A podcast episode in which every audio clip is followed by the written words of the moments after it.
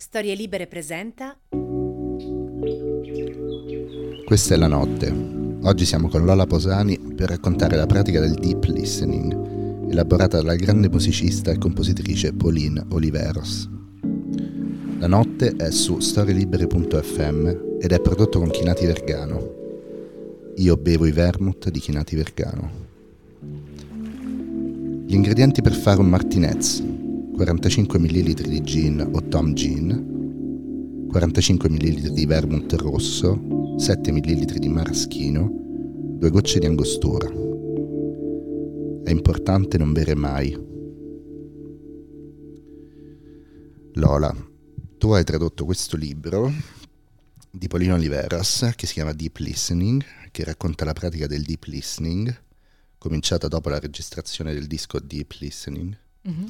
e pubblicata da Timeo, che è la nuova casa editrice di Corrado Melluso, che mh, aveva già partecipato a Not eh, Nero Editions e adesso fonda una nuova casa editrice che pubblica testi molto strani e forse il più strano di tutti è questo qui, che racconta delle pratiche mh, spirituali, politiche che si possono fare ascoltando i suoni e tu l'hai tradotto e quindi sei qui, siamo qui in realtà un po' per raccontare come ci siamo avvicinati a questo tipo, tipo di pratiche spirituali sia io che te, quindi ci arriveremo con calma, però ti chiederei di introdurre tu il personaggio di Polino Oliveros, insomma, attraverso un po' il confronto che hai avuto con lei traducendo il suo libro.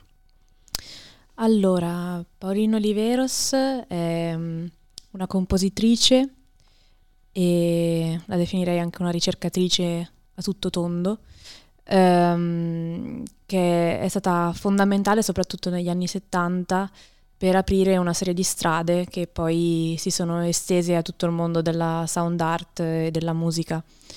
Ehm, è stata una figura molto importante sia da un punto di vista artistico, musicale, sia anche da un, un punto di vista invece di eh, attivismo sonoro, eh, perché è un personaggio diciamo, molto diverso da quello che soprattutto negli anni 70 era la normale figura del compositore, ehm, ovvero uomo, e ehm, nel caso particolare di, di Pauline... Eh, uomo. uomo, una caratteristica molto importante. E l'attivismo sonoro di Pauline Olivera era andare in giro, prendere un microfono, metterlo in punti estremi e dire uomo, uomo. Diciamo che per lei eh, è stata una figura che ha aperto delle porte, nel senso che eh, ci ha raccontato la sua compagna, ehm, Ione, eh, che all'inizio, quando lei era andata a studiare composizione, eh, quando era il turno di performare le sue composizioni, tutta la classe eh, maschile si alzava e se ne andava dalla porta. E, e quindi diciamo che è anche grazie a figure come lei che poi ragazze come me adesso sicuramente fanno sempre fatica, ma meno fatica. A fare attivismo sonoro. Sì, a fare attivismo sonoro e a, diciamo, usare la propria voce. E della tua voce parliamo tra poco perché eh, questa è la parte che tu hai sperimentato di più, diciamo, e mh, mm, volevo un po' contestualizzare questa puntata. Eh, sto suonando un, un, sintetizzatore russo che si chiama Lira 8 e mh, credo sia rosso, sì, è rosso che è fatto di alcuni pezzi di metallo che sfiori con le dita. E mh, mm, volevo fare una puntata un po' così basata sui suoni perché appunto la pratica del deep listening è una pratica dove immaginate che si mischia, diciamo, il suonare, l'ascoltare la musica, diciamo così, e quello che di solito in, viene intesa come pratica di meditazione, giusto? Mm, Aiutami sì. eh, quando mi sbaglio. E, um, tutto quel mondo mindfulness, diciamo così, orribile. Eh, però, insomma, ehm, per, diciamo la cosa affascinante di questa pratica è che quello che di solito pensi di fare in una palestra di yoga oppure eh, semplicemente con, appunto, con un gruppo di meditazione dove mh, mm, cerchi di concentrarti sul tuo corpo, cerchi di concentrarti sullo spazio intorno a te, si fa tutto dal punto di vista del, del suono e di sentire quello che abbiamo intorno.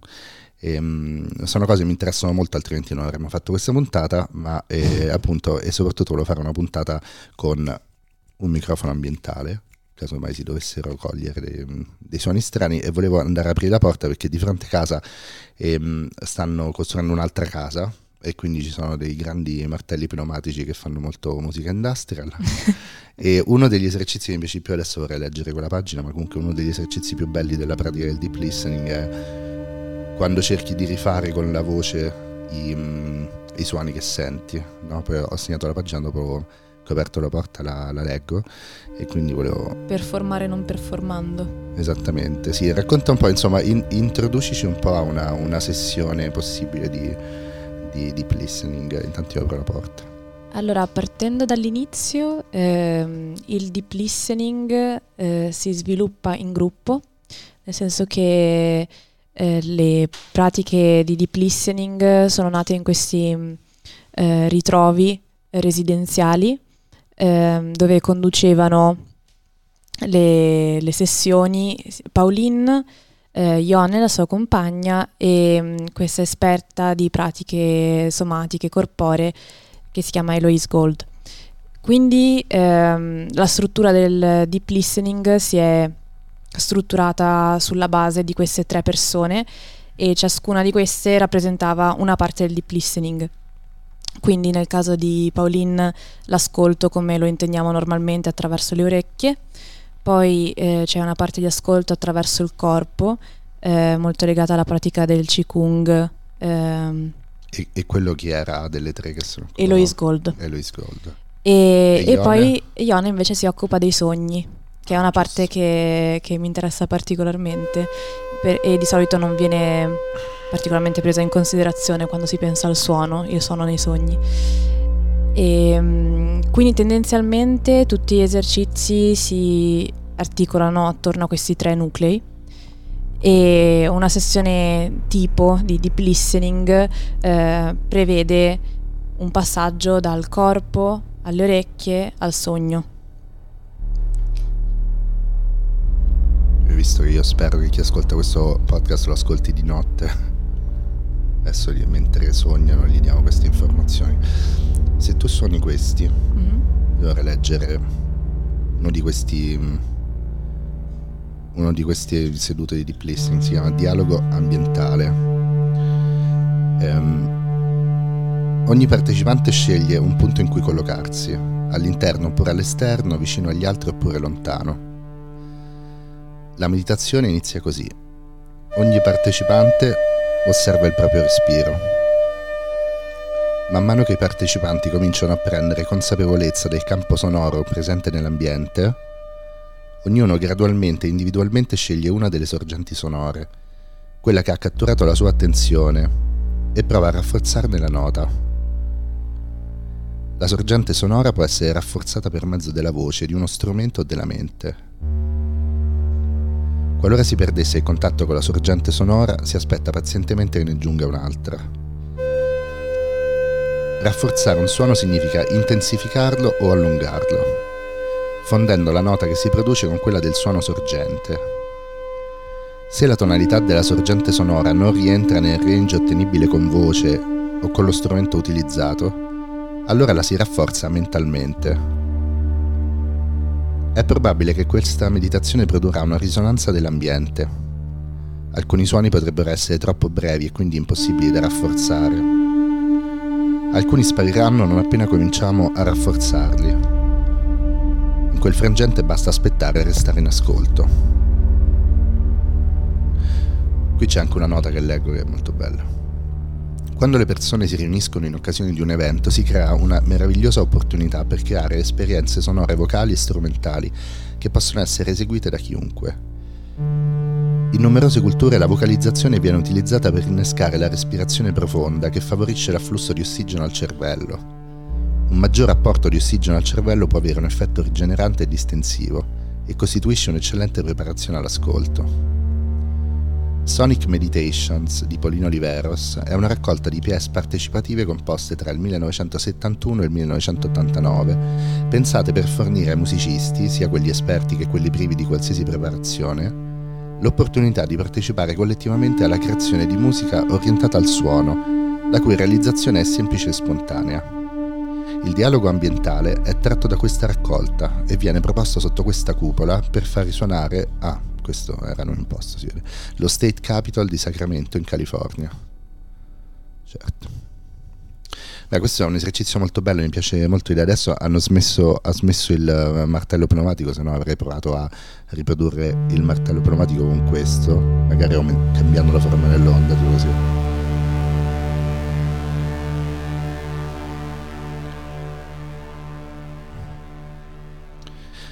Insomma, la cosa che, eh, che mi ha portato a, a fare questo episodio eh, del podcast, anche se è un podcast ancora giovane, quindi un episodio così strano magari può confondere rispetto a che, di cosa parla questo podcast, però siccome è un podcast diciamo di cultura, sto cercando di metterci tutte le cose che mi interessano molto. E questa è una cosa che mi interessa moltissimo della musica, il fatto che la musica in realtà per noi tende a diventare qualcosa di solamente culturale nel senso che è fatto di una serie di categorie sociali, il pop, la durata di una canzone oppure un certo uso del distorsore. Eh, alla fine vediamo solo formati e quasi non sentiamo le cose, sentiamo solo la civiltà che ci attraversa, mentre in realtà il suono è fatto di delle cose bellissime, tipo lui può fare con una sola manopola, può arrivare a fare questa cosa qui. E quindi eh, quello che si è inventato Pallino Diverso è bellissimo perché, ecco, facciamo questa moto. quello che ha fatto eh, Paolino Oliveros è bellissimo perché um, il tipo di musica, diciamo che normalmente viene chiamata musica minimalista, no? insomma quella musica che, che, è stata elaborata, diciamo come città di riferimento abbiamo in mente New York, poi lei viene da San Francisco, diciamo a San Francisco ha iniziato a studiare, giusto? Mm-hmm, sì. Quindi abbiamo queste due idee, la East Coast, che poi è una scena che si tocca anche con i Velvet Underground, con il rock sperimentale, diciamo e la viola di John Cale e, mm, e, poi nella California ci sono insomma i synth, eh, la musica psichedelica. Però la musica minimalista arriva proprio a ragionare, è un po' come il brutalismo in architettura, arriva a ragionare su, diciamo così, i materiali o la chimica della musica. Ed effettivamente, anche se la musica rimane cultura per forza per tutti i significati che gli diamo, tra cui quello, il significato che gli stiamo dando adesso, in questo momento, Comunque il fatto, cioè la musica è sempre stata usata nella religione, è sempre stata usata nella meditazione, però secondo me è un caso veramente raro usare la musica più interessante del Novecento, cioè come è secondo me la musica minimalista, la musica più inter- o una delle musiche più interessanti de- del Novecento a voler essere democratici per un tipo di pratica spirituale e politica. Come la vedi tu? Sì, penso che mm, tanto di, di questo stia nel, nell'importanza che in queste pratiche viene dato al corpo, quindi al suono, alla voce come estensione del corpo e anche Brandon Labelle che è un sound artist e un attivista sonoro, si definisce. Ehm, cioè dice uomo. Uomo. Negli angoli delle cu- sotto le cupole. attivista sonoro Ehm, lui parla di gioiosa permeabilità per definire il suono. Secondo me può essere un'ottima definizione come punto di partenza per capire come da, mm, dalla musica, dal suono è facile finire nell'ambito della cura, comunque perché c'è la ninna nanna. un'idea di, di permeabilità sia del, del corpo che produce il suono, sia ehm, diciamo del, dell'in, dell'interazione fra, fra, corpi, fra persone e fra il dentro e il fuori, come può essere l'esercizio che hai letto tu, ehm, che diventa un'interazione fra il suono interiore che uno percepisce e il suono esteriore della, in questo caso della moto che passava fuori dalla, dalla casa. Sì, perché il suono ha questa cosa fondamentale per cui diciamo, puoi anche chiamarlo chimica, o comunque ha il fatto che se due strumenti stanno suonando insieme possono entrare in risonanza, poi ovviamente sono se stai suonando cose compatibili, no? per esempio mi ricordo da adolescente quando imparato a, a, fare i cori, a cantare, coi, insomma a fare doppie voci diciamo nelle canzoni, che io e un mio amico ci cantavamo davanti uno all'altro molto vicini con la bocca aperta per sentire gli armonici uno nella bocca dell'altro. Che sembra ah. una cosa molto sconcia, però è esattamente questo il punto. cioè noi ci cantavamo vicini e tu senti che a un certo punto la bocca si riempie il suono dell'altro perché c'è questa magia così anche matematica del, del, suono per cui quando tu prendi due note che stanno bene insieme cioè che formano un accordo eh, perché una nota è l'armonico dell'altra mhm. insomma mm-hmm. e, praticamente la nota che tu stai cantando inizia a risuonare magicamente dentro la nota che sta cantando l'altro e quindi dentro la bocca dell'altro che è la cassa di risonanza e questa è una cosa che mi ha sempre, mi ha sempre molto attirato la musica per cui la musica ha un aspetto di di natura che non si può cioè che, che, non si può insomma sottovalutare che va oltre il fatto di dire la musica mi sta dando carica. Cioè esistono delle esperienze magari più sottili tipo questa tipo cantarsi uno nella bocca dell'altro che, che sono molto molto forti. Nella mia formazione vocale c'era un esercizio molto bello che era semplicemente cantare uno front- di fronte all'altro e dopo un tot di tempo il suono di, di una persona iniziava a inglobare in sé le caratteristiche del suono dell'altro. Quindi era un modo molto semplice però di lavorare su alcune mancanze, alcuni difetti del proprio suono, semplicemente assorbendo le caratteristiche positive del suono dell'altro, che credo che sia anche una bellissima metafora di tantissime altre cose. e... Sì, sì, infatti se uno inizia poi a usare le metafore non finisce più perché appunto è una cosa mm, sì, così intuitiva anche se è una cosa che si fa poco, insomma. Sì, assolutamente, è una cosa che abbiamo scordato più che altro, cioè non c'è da inventare niente, c'è da ricordare più che altro, che credo che sia quello che ha fatto Paolino Oliveros, eh, cioè che mh, mm, ovviamente c'è una componente anche di creazione sua personale, ma ha avuto il ruolo fondamentale di ricordare delle cose che erano state dimenticate. C'è rispetto... un modo in cui si usava il suono. Sì, rispetto a delle pratiche che poi sono assolutamente la base della cultura, per esempio indigena o di culture che non, non sono la nostra, per esempio la musica come forma di collettività e eh, di legame fra le persone, eh, ma come anche l'ascolto che mh, mm, è essenziale nelle culture che si basano sulla conoscenza orale rispetto che... Cioè tipo i, i cori da stadio, più o meno sembra stessi. Sono curioso di... Non vedo l'ora di aver finito questo podcast per poter capire se si sentono gli uccellini. Secondo me sì. E, eh, quindi tu da quali giri sei arrivata a tradurre questo libro? Perché insomma si sente che è tradotto una persona che sia conosce un certo mondo di sperimentazione sonora, sia conosce il mondo de, so, delle pratiche spirituali, cioè è tradotto tutto con i termini giusti. Quindi... Per fortuna. Sarebbe stato molto problematico il contrario, però sì, io... No, perché mentre io sono, insomma, traduco anch'io e stavo pensando mentre lo leggevo, pensa a far tradurre questo libro a una persona che non conosce il linguaggio delle pratiche spirituali, diventa veramente una fatica inutile. Sì, assolutamente. E, ehm, diciamo che il deep listening è ar- arrivato a un...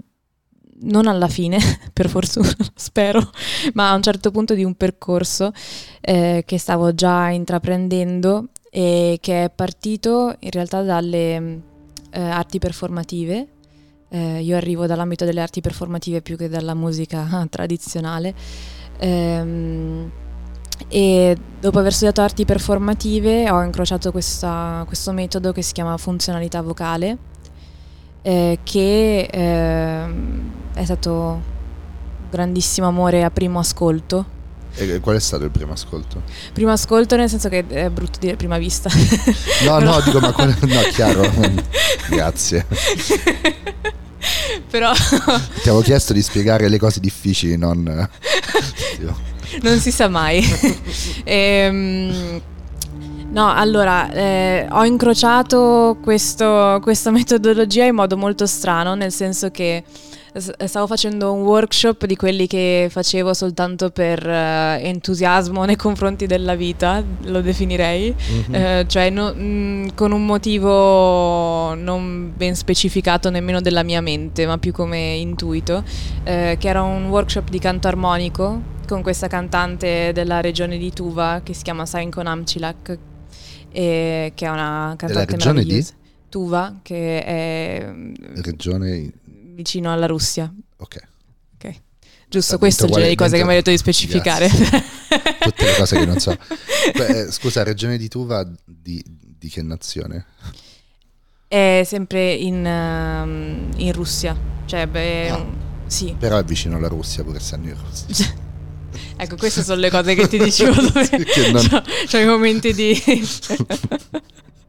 Perché purtroppo quando uno non, non, ascolta le canzoni dritte poi il cervello gli fa questi effetti. Sì, sì, vari droni conte- che vanno contemporaneamente. Sì, lo stesso vale per i nomi, sì, sì, e per i concetti. Sì, sì. sì, ma poi devi vedere con le date. Con le date riesco a fare delle cose incredibili. Ma scusa un attimo, cioè, nonostante cioè tu hai detto è stato amore al primo ascolto, quindi pur non avendo ancora un amore per queste cose ti eri iscritta a una cosa così strana. Sì, è quello che intendevo dire con uh, seguire l'intuito in modo, cioè, con fiducia cieca. Sì. E, um, mi sono ritrovata in quella situazione dove uh, una persona mi ha parlato di questo metodo di funzionalità vocale e, um, e a un certo punto ho deciso di voler fare delle lezioni di canto eh, Ma non ti ricordi la conversazione in cui qualcuno ti ha parlato del metodo della funzionalità vocale? Un, un tizio. E hai fatto come me che hai chiesto che cos'è la funzionalità vocale, cioè per esempio. Sì, mi ricordo che lui mi aveva fatto dei discorsi interessanti, in, mm, che ormai sono una nube vaga nella mia memoria, e poi a un certo punto eh, sono tornata a casa e dopo un anno eravamo rimasti in contatto social eh, e dopo un anno stavo ascoltando la musica di Hildegarda di Bingen, che è questa mistica compositrice che io amo fin da quando ero bambina. E, mm, e mi sono detta improvvisamente che volevo assolutamente riuscire a cantare una canzone, una canzone un brano di Hildegarda di Bingen eh, prima o poi nella vita. E quindi mi sono impuntata che avrei fatto delle lezioni di canto nonostante io odiassi cantare. Um, e mi è venuto in mente quel tizio molto particolare che avevo incontrato in questo workshop e l'ho contattato chiedendogli dei consigli eh, su metodi per cui eh, potevo riuscire a cantare questi brani e, e lui mi ha consigliato la funzionalità vocale. Io ho fatto una lezione, poi mi ricordo che tra l'altro ero appena tornata dal funerale di mio nonno, quindi sono andata a fare lezione con gli occhi gonfi di pianto. E, mm, e che ti hanno fatto fare la prima lezione? Mi hanno fatto fare...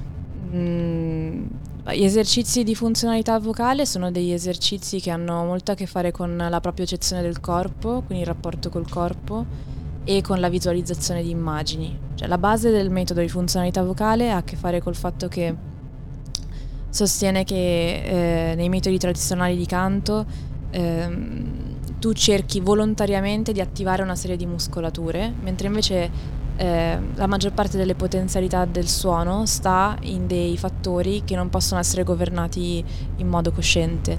Quindi tu, utilizzando eh, delle immagini mentali, vai ad attivare tutta una parte eh, inconscia che ah. attiva delle cose tipo, non so, le mucose del corpo, che tutta la parte umida del corpo è quella che fa passare la vibrazione. Ah, quindi si attiva per esempio la mucosa visualizzando liquidi o colori particolari? Per esempio, e quindi oh, wow. eh, per me è stato molto interessante perché ehm, è un metodo che ehm, sviluppa la voce sulla base dell'ascolto si basa su questo principio che si chiama metodo, cioè eh, si chiama principio audiofonatorio, mm-hmm. per cui tu non puoi riprodurre con la voce qualcosa che non hai mai ascoltato. Quindi più tu eh, sei in grado di ascoltare, più tu sei in grado di cantare. E, e le due cose, l'ascolto e la voce, sono intimamente collegate.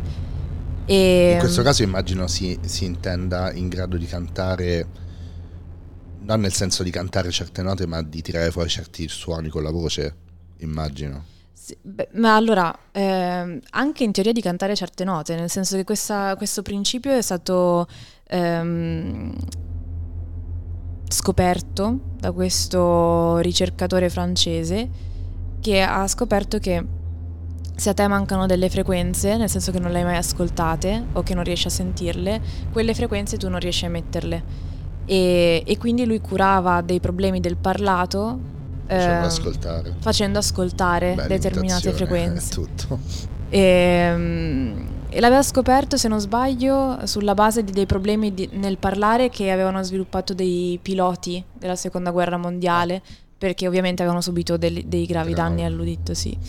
E, quindi per me è stato importante perché ehm, sono, sono entrata nel discorso del canto e dell'espressione vocale dall'ascolto più che dalla performatività del canto e che per me sarebbe stata l'unica strada possibile e, mm, e poi anche perché c'è una componente poetica molto forte, cioè che ehm, se tutto, tutta la lezione è basata su queste immagini che tu stimoli allo studente, è come se svolgessi un'attività poetico-compositiva perché sulla base del suo stato corporeo e di quello che serve al suo suono tu gli offri delle immagini.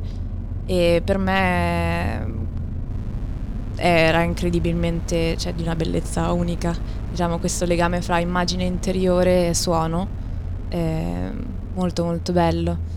E mi ha portato nella direzione comunque del, del deep listening perché eh, deep listening da un lato sviluppava ancora questo discorso dell'ascolto che eh, volevo nutrire sempre di più, ancora di più per certi versi di sviluppare la tecnica vocale che comunque ho continuato a sviluppare ma che non è diciamo la mia priorità.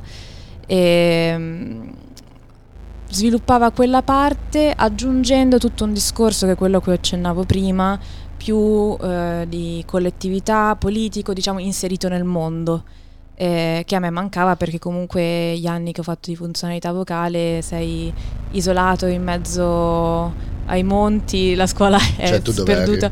È una- eh, la scuola si trova in Veneto in mezzo a dei monti, eh, è un posto molto, un, un po' un eremo. E E quanto tempo ci è passato?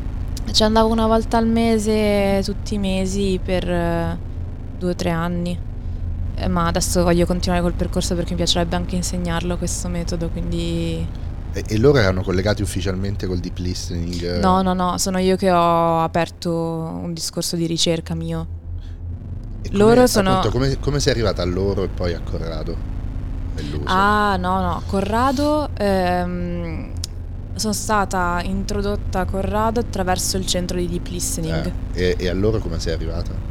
Allora sono arrivata perché appunto avevo scoperto questo interesse particolare nei confronti dell'ascolto, eh, ho fatto un po' di ricerche e eh, è partito il Covid e, mm, e la scuola a distanza, perché la formazione di, come facilitatrice eh, l'ho fatta a distanza con, con l'America, eh, era perfetta per continuare ad imparare senza potermi muovere. Eh, quindi ho fatto la formazione e... mm, Mm, sono non so se è la prima, ma forse comunque una delle poche persone in Italia che, ehm, hai già fatto, dei, facilitatrice. hai già fatto dei, dei seminari tuoi, degli incontri tuoi? Sì, sì, sì. Ne ho fatto uno qui a Roma, Dove? eh, da Avidi Lumi, che è un'associazione fantastica che si occupa di eh, musica contemporanea e ehm, di tutta una serie di cose legate alla musica anche a livello pedagogico, fra cui ehm, anche hanno proposto un, un mio workshop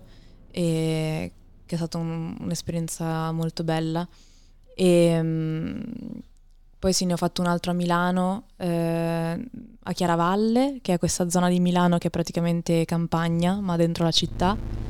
E quello anche è stato molto bello perché è durato tre giorni e ciascun giorno l'abbiamo fatto in una fascia oraria diversa, quindi abbiamo anche potuto sperimentare degli stati ehm, corporei Certo. diversi perché ovviamente il soundscape eh, è molto diverso la mattina rispetto che la notte.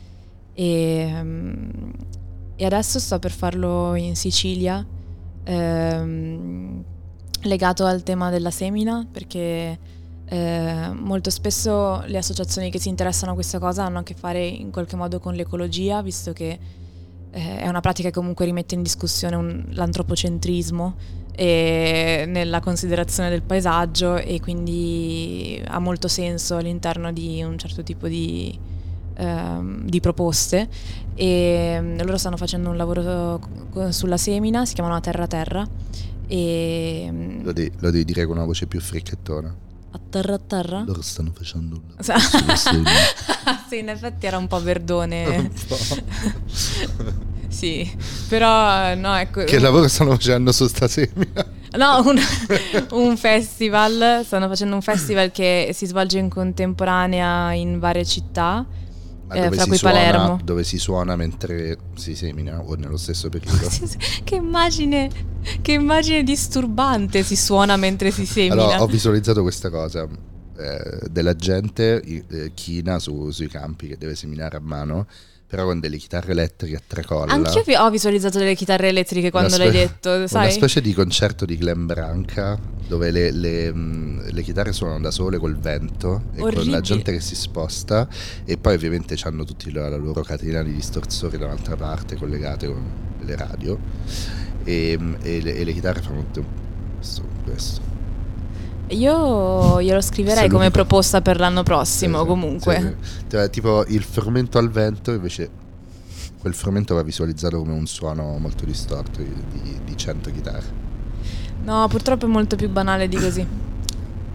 Cioè, ah. banale, forse sensato forse è una parola più adeguata. più... se, ban- se, per banale intendiamo sensato. Sì, esatto. Se... ecco, sì, un, un, po' più sensato di così per fortuna, eh, perché altrimenti um, a una cosa del genere ci andrei più per rapimento, qualcuno mi deve trascinare. Dentro un baule di una macchina, e, però invece vado di mia spontanea volontà, okay. eh, perché invece è una cosa molto bella legata a tutti questi ehm, semi legati ai ricordi della comunità. Adesso te lo sto dicendo molto male, perché eh, abbiamo parlato più insomma, della connessione di questo tema rispetto poi a quello che porterò io sul suono e loro sicuramente saprebbero, saprebbero spiegarlo meglio di me. E, però eh, mi hanno spiegato... Lo diciamo, spero per loro. Sì. Eh, però mi hanno spiegato tutto il tema del, dell'incrocio dei semi, per cui eh, se tu diciamo, lasci le cose allo stato naturale e pianti semi diversi, è molto difficile che poi queste, eh, i frutti di questi semi rimangano gli stessi, eh, ma che si incrociano fra loro e creano delle ibridazioni in modo naturale. e quindi parlavamo proprio del discorso della permeabilità di cui parlavo prima, di come anche eh, nel suono c'è questo, questo, elemento di ibridazione continua ehm, e di mancanza di separazione. Quindi mm, certo. sarà molto concentrato su, su, questo il mio intervento in particolare. Stavo, stavo pensando mentre raccontavi, eh, tu ci sei arrivata al teatro poi con così mm, timidezza, non, non, hai raccontato da che tipo di teatro, eh, da quale mondi del teatro sei arrivato, invece secondo me è interessante perché è interessante per me perché io sono arrivato dalla normale formazione musicale, no? Mm-hmm. Ehm, quindi così mi interessa contrapporre, adesso racconto un po' come ci sono arrivato io. Ehm, stai lì e insomma, beh, io sono nato nel 77, poi verso la metà degli anni 90, dopo che ti sei ascoltato un po' della roba che, che sta uscendo, vai un po' all'indietro, arrivi appunto già semplicemente arrivando a Velvet Underground arrivi alla musica minimalista di New York come accennavo prima, no? E quindi diciamo Quell'ascolto fa parte di tutta la formazione, quindi ti scopri il jazz, scopri un po' della musica da, eh, classica, c'hai i vari quartetti d'archi di Beethoven, di Mozart, ti senti gli oratori, insomma vai, vai un po' indietro in varie, varie, epoche per pensare un po' di aver fatto la tua, la tua formazione, però c'è qualcosa eh, nella, nel, in quella ricerca che parte un po' tipo dalla stanza del drone di Lamonte Young, no? questa mm-hmm. stanza dove andava avanti questo drone, insomma, forse va ancora avanti. No? E, um, che è molto affascinante, io l'ho scoperto in un periodo di, um, di volontaria astinenza sessuale nel, nel fiore degli anni, e quattro anni incredibili di trip mistico e astinenza sessuale ed effettivamente diciamo la musica minimalista cerco di fare un, piccolo flashback in, que- in quegli anni. Questo suono. Speravo che non fosse un flashback di astinenza sessuale, non sapevo cosa aspettarmi. Vabbè, questo, questo l'immobilità assoluta. E, e insomma ho sempre sentito anche dopo, insomma è una musica che non ho mai smesso di ascoltare, insomma in certi periodi magari sono un po', ho dei gusti un po' più prosaici, però è un tipo di musica che eh, è, sempre, è sempre stata con me nella mia vita, insomma nei 25 anni successivi e passa, 25 anni successivi. E mi interessa molto perché a differenza di molti altri generi è proprio una musica che sembra volerti portare fuori, non dico dal mondo, ma fuori sicuramente dalla società. Cioè non è semplicemente per me non è stata la moda di un periodo. Però è come se diciamo dai guardi di Rochko uno invece che poi evolvere verso altri gusti dice sa ho guardato abbastanza Rochko, adesso non voglio più vivere. Questo è un po' diciamo, l'effetto che ha avuto la musica minimalista su di me. Un'ottima pubblicità per il pubblico.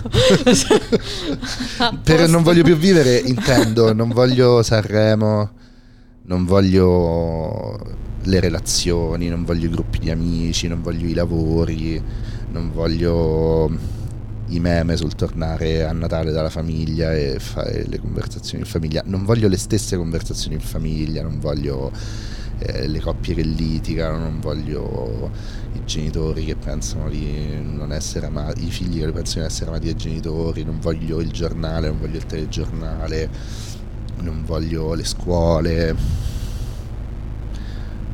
Sono tutte queste cose qui che non voglio. Non voglio Fabio Fazio e le spiegazioni. Chi è che vuole Fabio Fazio? eh, qualcuno sì. E Benigni che legge la Divina Commedia, cioè non voglio tutte quelle cose. E, ehm, quindi così ero curioso invece di sentire come ci è arrivata tu dal teatro e che teatro era, se ti ha mandato anche a te in quella, in quella direzione. Allora, eh, io arrivo... Ehm... La, mia st- la mia strada è un po' più banale, se per banale intendi sensata. No, sono rimasta ferma sul fatto che minimalismo ti ha fatto odiare Fabio Fazio e sono rimasta un po' lì con la mente, adesso devo ritornare. Beh, come su... sintesi è abbastanza efficace. Vero? Eh, no, io invece eh, sono partita eh, dalla scuola Cogna di Claudia Castellucci, quindi Societas Raffaello Sanzio, che è questa compagnia ehm, che è diventata molto famosa soprattutto negli anni 90 e che ha introdotto un tipo di teatro che all'epoca non, non esisteva. Insomma, diciamo un teatro strano quantomeno quanto questo, più gli uccellini. sì, forse... Eh, con dei picchi di anche di qualcosa di più, esatto. con e... dei picchi meno spirituali. Ah sì, assolutamente, o anche estremamente spirituali a dei livelli... Che è la stessa cosa. Ci si ritrova.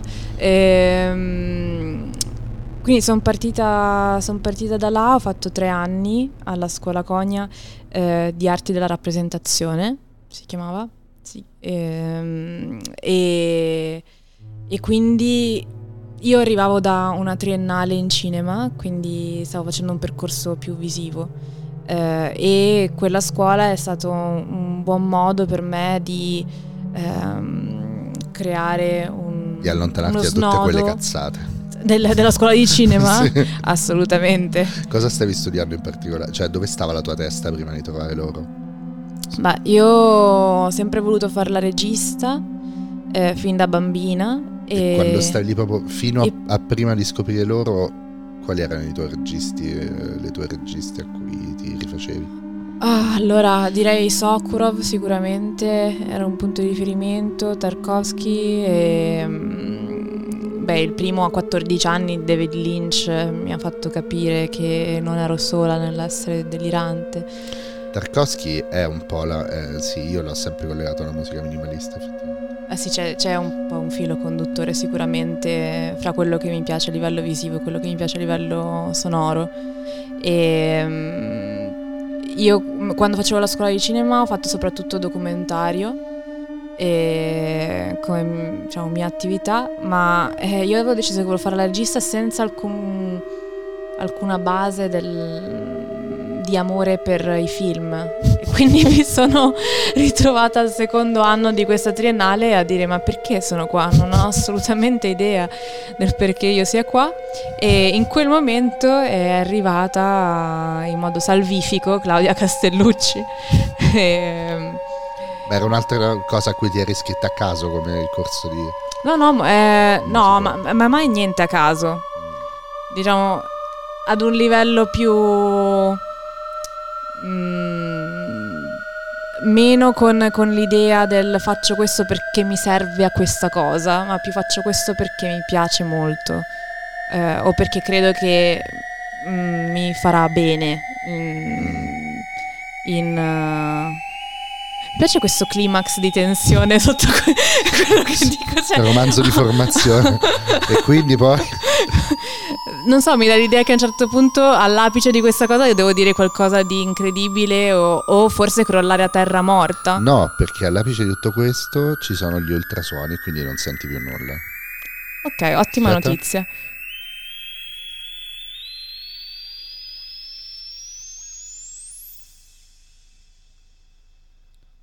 E ora non li sentiamo più. Mi sono rotto un dito per fare questa cosa. E no, quindi non mi sono iscritta a casa, mi sono iscritta facendo un ragionamento sul fatto che a me interessava um, comunque fare narrazione, cioè narrare qualcosa. Okay. E devo dire che per quello che sto facendo adesso comunque eh, mi, continua a darmi ragione, cioè quel, quel ragionamento era sensato.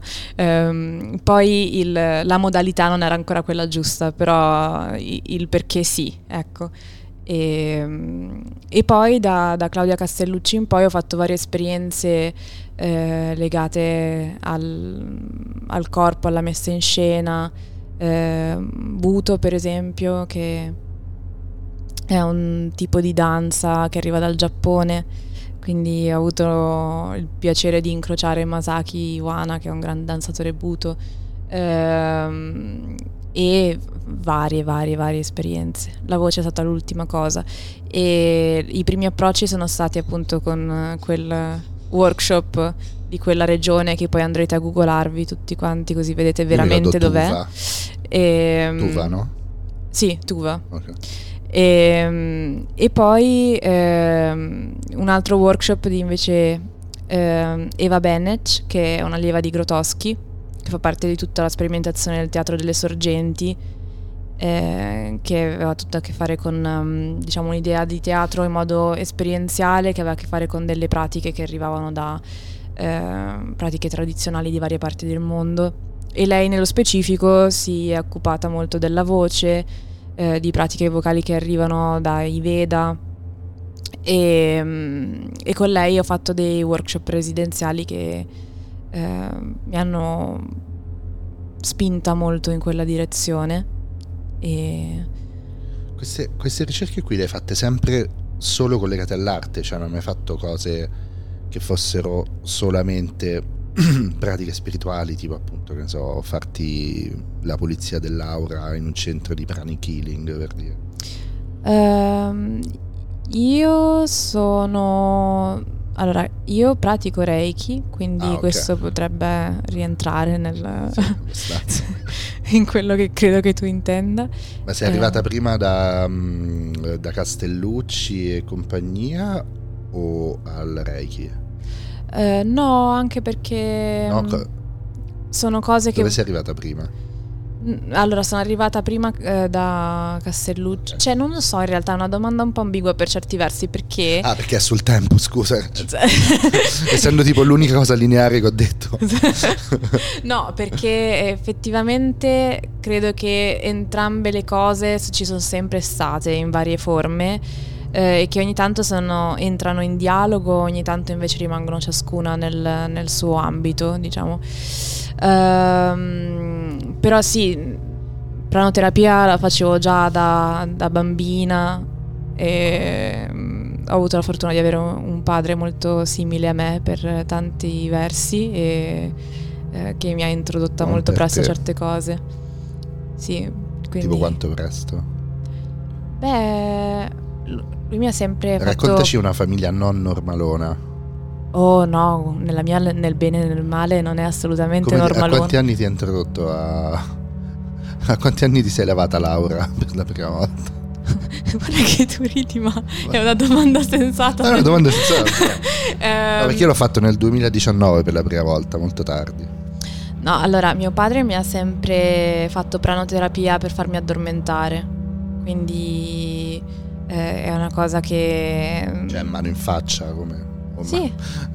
praticamente. E- che però con, con le, mani di, le enormi mani di un papà è un- una cosa molto bella. Quindi per me era assolutamente normale il fatto che, per esempio, la pranoterapia non è un concetto a cui sono arrivato, che ho scoperto, è sempre stato parte del- della mia esperienza. E, e quindi cioè, non mi ha mai imposto niente, ma l'ho sempre visto su, su di lui o intravisto su di lui tutta una serie di discorsi da, ehm, da Jung a tutta una serie di libri che poi eh, ho scoperto che avevamo in comune, abbiamo, abbiamo le librerie che sono praticamente gemelle involontariamente. E, Quali sono gli- i libri in comune fondamentali? Fondamentali, beh, mi ha fatto molto ridere a 18 anni, lui è entrato in camera mia e per la prima volta si è messo a guardare i libri nel- nei miei scaffali e fa, ma mi hai preso i libri? Io no, eh, cosa vuoi? no, cosa vuoi? E fa, eh ma hai preso tutti i doppioni? Faccio, in che senso doppioni? E mi ha portato nel suo studio e mi ha fatto vedere, c'erano tutti i libri che E avevo tu in ci sei camera arrivato da sola? Sì, sì, sì. Wow. E quindi c'erano tutti i libri di, eh, della Von Franz, di Eliade, di... Forse all'epoca non leggevo già direttamente Jung, ma persone che citavano Jung, tipo Hillman. eh, e avevamo mm, tutta una lunga serie di doppioni, come li aveva definiti lui. E, mm, questo per dire che la genetica ogni tanto... Mazza, incredibile. mm, Quindi oggi mm, che, eh, che tipo di persone sono- possono essere attirate da una pratica come quella del deep listening eh, di Paulino Oliveros o anche che tipo di persone può ascoltare ancora questa cosa come e preferirla alla musica, diciamo così. Ma io credo che tan- tanti tipi diversi di persone si avvicinano a Paolino Oliveros, che è un suo grande merito. Ehm, perché ha fatto un lavoro che è molto aperto, trasversale e che si presta bene a fare da contenitore dell'esperienza di ciascuno. E, quando ho fatto la formazione da insegnante per me questo è stato molto chiaro perché ho visto persone che arrivavano da tanti background e ambiti diversi e ciascuno ha potuto inserire la sua natura, i suoi contenuti, la sua visione delle cose all'interno di un metodo che è più una filosofia di vita, un, un modo di vedere le cose. Ehm, e quindi quello che dico sempre alle persone quando mi chiedono del, dei facilitatori ehm, e in generale del deep listening è che eh, dipende molto da ehm, con chi fai l'esperienza nel senso che talmente c'è spazio per ciascuno mh, per mettere dentro la propria individualità all'interno del deep listening che sicuramente fare un workshop con me è molto diverso rispetto a fare un workshop con eh, un altro formatore, cioè formatore mh, facilitatore. Eh, ho avuto un'esperienza molto interessante, molto bella quest'estate al festival Nextons dove ho condotto un paio di... Dove? Nella regione di Tuva? Esatto. Davvero? No!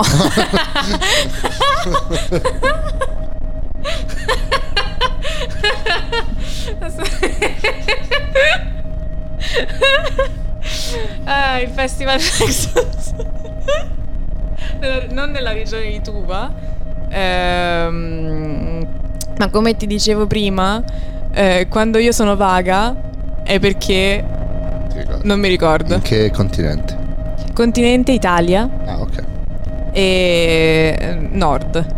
Questi sono tutti i dati che ti posso dare a riguardo. Ok. E, mm, è stata comunque, nonostante il fatto che a quanto pare non sapessi dov'ero, è stata un'esperienza molto bella, festival molto bello eh, e io ho condotto un paio di esercizi eh, insieme a Michael Riley che è un um, facilitatore del centro di deep listening. E... Imparentato con Terry Riley? Pur, purtroppo direi Davvero? no. Ah ok. purtroppo per lui no. Ok eh, sarebbe stato un ottimo zio da avere Terry Riley. Sì. e, ehm, ed è stato interessante perché abbiamo condotto due pratiche molto diverse, cioè suo, la sua modalità di approcciare il deep listening e di fare lezione eh, era assolutamente diversa dalla mia, in modo che è stato anche interessante da far eh, dialogare e, e, quindi dipende anche dalla persona che cosa sta cercando come tipologia di esperienza, cioè il fatto che lui avesse ehm, tutto un background legato allo yoga, al, ehm, alla musica curativa, bagni di, eh, di gong, mm. di suono, adesso non voglio dire cose che... Ehm, Quindi lui ci è arrivato dal lato benessere. Esatto, esatto, da un lato più olistico. Un, di, sì, e io invece arrivo da un, un mio approccio più diciamo teatrale, poetico, espressivo, espressivo sì. Diciamo. sì. Dove c'è dentro anche tutto quel, quel, discorso della cura, però in modo diverso e, e, secondo me è una cosa che comunque si percepiva nei, nei, due approcci, il fatto che ci fosse un'ottica sì, diversa. Sì. Quindi dipende uno che cosa cerca, se uno cerca un qualcosa di più simile a una pratica di, di yoga e di meditazione, sicuramente si trova bene con, con, Michael, se uno cerca qualcos'altro magari preferisce fare lezione con me. Sì, la mia posizione su questo è che è sempre meglio se questi suoni, queste cose, queste pratiche ti allontanano da tutta quella lista di cose che ho fatto prima. Cioè, eh, vabbè, dico un'ovvietà, però l'uso delle pratiche così, meditazioni, yoga eccetera, solo come modo per recuperare le forze, per ritornare scattante il lunedì successivo a fare tutte le stesse cose, non è, cioè, mm. non è l'uso migliore, diciamo. Sbarazzarsi un sacco di quelle cose è forse l'uso migliore per queste pratiche. Certo, per no, questo eh. diciamo non mi piace l'aspetto solo calmante della cosa cioè secondo me devono avere anche una funzione stressante, cioè non devono parlare solo al parasimpatico ma anche al simpatico, al sistema nervoso simpatico e, e, e aiutare la tua parte che deve affrontare lo stress a rivedere proprio il modo in cui considera le cose, non semplicemente non va usata solo la parte di sedazione, armonizzazione a calci in culo, di tutte le cose che non vanno armonizzate. Certo, lì eh, per me è interessante il fatto che mm, nelle score di Pauline, cioè nel, negli esercizi di Pauline, eh, ci sono diversi gradi di, di, complessità possibili nell'interpretare quello che lei scrive e nell'interpretare gli esercizi. E questo fa sì che sia una pratica molto aperta a tutti.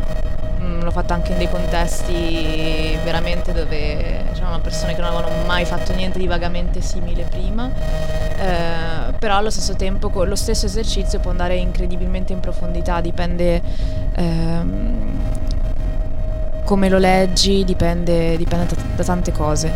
E per quanto riguarda quello che dicevi sul fatto di insomma far sì che questa pratica sia un qualcosa che poi venga assorbito nella quotidianità e che diventa un, un nuovo modo di vedere le cose, anzi di sentire le cose.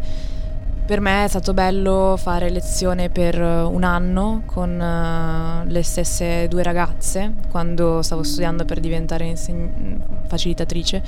Ehm, perché sento che tutta una serie di cose che praticavamo settimanalmente eh, hanno iniziato a, ad abitarci, a far parte di noi eh, e vedere questo sviluppo in tutte e tre è stato molto bello, molto interessante. E, tra l'altro una delle due adesso sta studiando al centro di deep listening, quindi presto sarà anche lei una formatrice, cioè una facilitatrice, oh, la seconda volta, una facilitatrice, eh, anche lei sul mercato diciamo, eh, con una prospettiva per il discorso di prima ancora diversa rispetto alla mia, quindi sono molto curiosa di vedere la sua modalità di gestire una classe. E quale sarebbe la sua? Si può riassumere? Allora, lei si chiama Francesca Naibo, è una bravissima chitarrista, è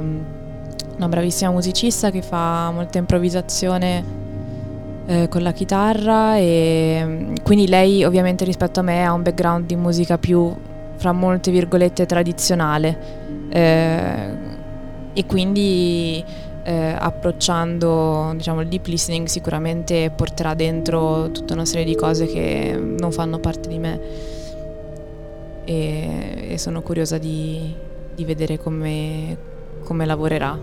Sarò la prima a fare un workshop anche come allieva quando sarà il momento.